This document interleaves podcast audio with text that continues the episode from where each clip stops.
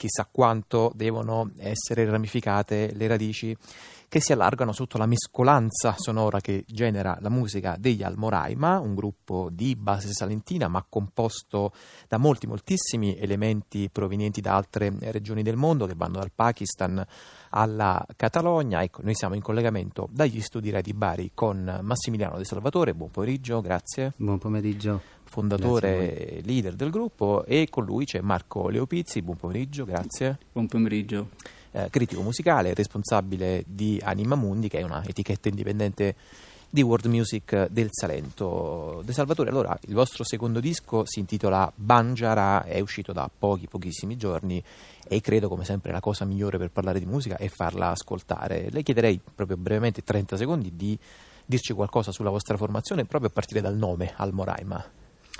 Sì, allora Almoraima è un lembo di terra che si trova tra Chiarese della Fronteira, eh, Cordova e Sevilla ed è stato un po' diciamo, il crocevia, e, è stato un punto d'incontro tra, tra diverse culture che si sono poi date appuntamento lì, tipo quella medio orientale, quella mora dei magrebini e quella dei ida e vuelta del, del Sud America e, e quella dei gitani del Rajasthan. E, diciamo è stato un po' il punto d'incontro che ha permesso al flamenco di, di diventare quello che è oggi. E, ehm, è, è, un luogo che ho conosciuto diversi anni fa e che mi ha ispirato talmente tanto da, da, da decidere di dare il nome al gruppo e che tra l'altro appunto poi ha prodotto immagino anche con molti anni di lavoro alle spalle ha prodotto anche questo secondo disco Banjara dal quale si proporrei proprio subito un, un, primo ascolto che credo che venga proprio appunto dal brano che poi dà il nome al disco De Salvatore. Sì giusto. Va bene allora sì mm, ascoltiamolo poi magari rientrando ci dice anche qualcosa su, su questo brano Almoraima Banjara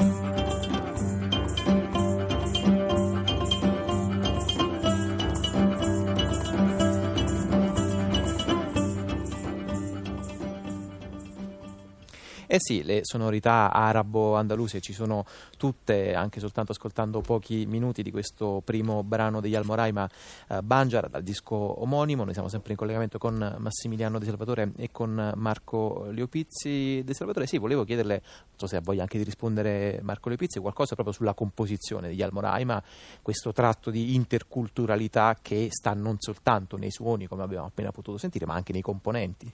Sì, certo.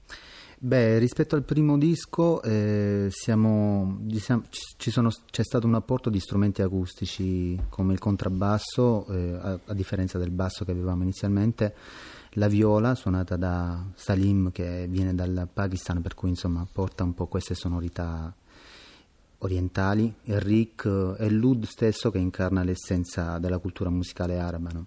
Tutto questo ha indubbiamente inciso molto sul sound di questo nuovo lavoro discografico. E l'evoluzione nasce da una ricerca musicale e culturale che abbiamo intrapreso sin dall'inizio della nostra carriera, e appunto partendo da Morgitano con, con suoni prettamente andalusi e facendo un viaggio a ritroso sia fisico che musicale verso il lungo percorso che il popolo gitano ha intrapreso dal nord dell'India fino alla Spagna. Ehm, non è un caso la scelta infatti di intraprendere un tour come quello che abbiamo appena concluso in Rajasthan e, e in questo modo insomma, questo si riflette anche nella musica che accoglie anche molte sonorità e influenze della musica medio orientale appunto.